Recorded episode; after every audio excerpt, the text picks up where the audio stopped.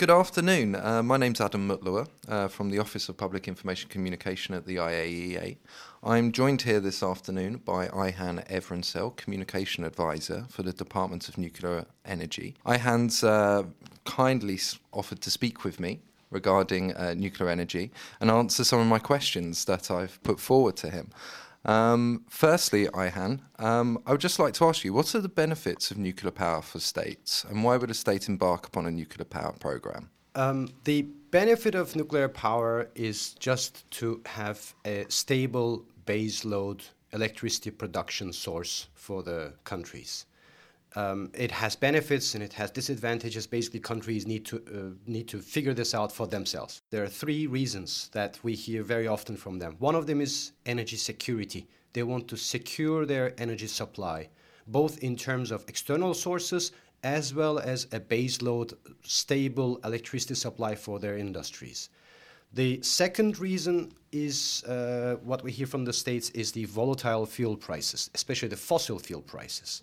Um, they go up, they go down, whereas nuclear power has uh, a very interesting feature that the price spikes in the raw material, in the uranium, is is translated into the final price for the producer in a very, very small amount and over a very, very long term. And the third option is also the climate change.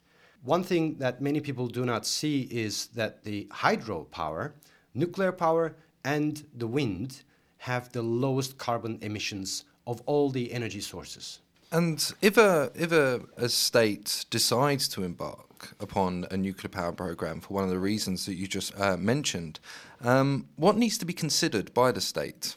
The first thing we tell the interested member states is are you really sure you want to go this way? Because this is a commitment of at least 100 years. And then they, they look at us, why 100 years? Well, we add up the, the calculation, so many years you need for making a good decision, so many years for you need for the construction, so many years you need for the operation of the plant, and then decommissioning the plant, you add this up and it's more than 100 years.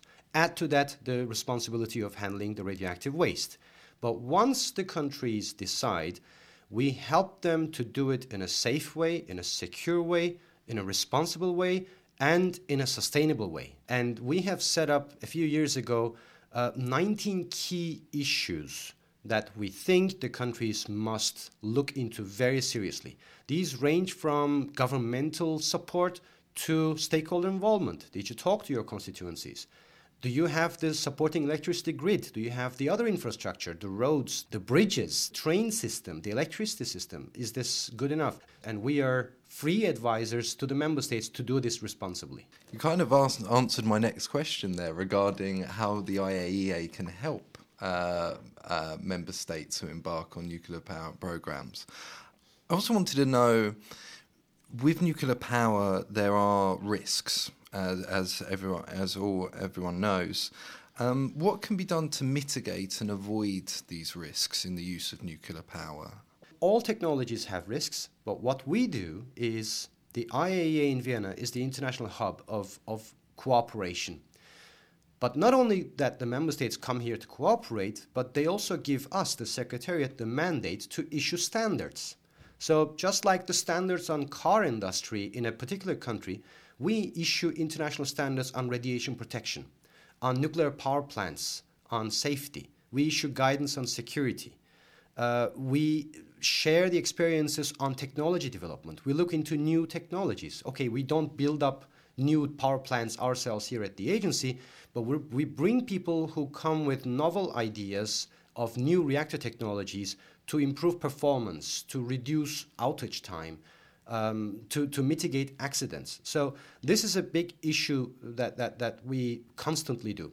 Immediately after Fukushima, the IAEA member states have unanimously endorsed uh, what we call the Nuclear Safety Action Plan.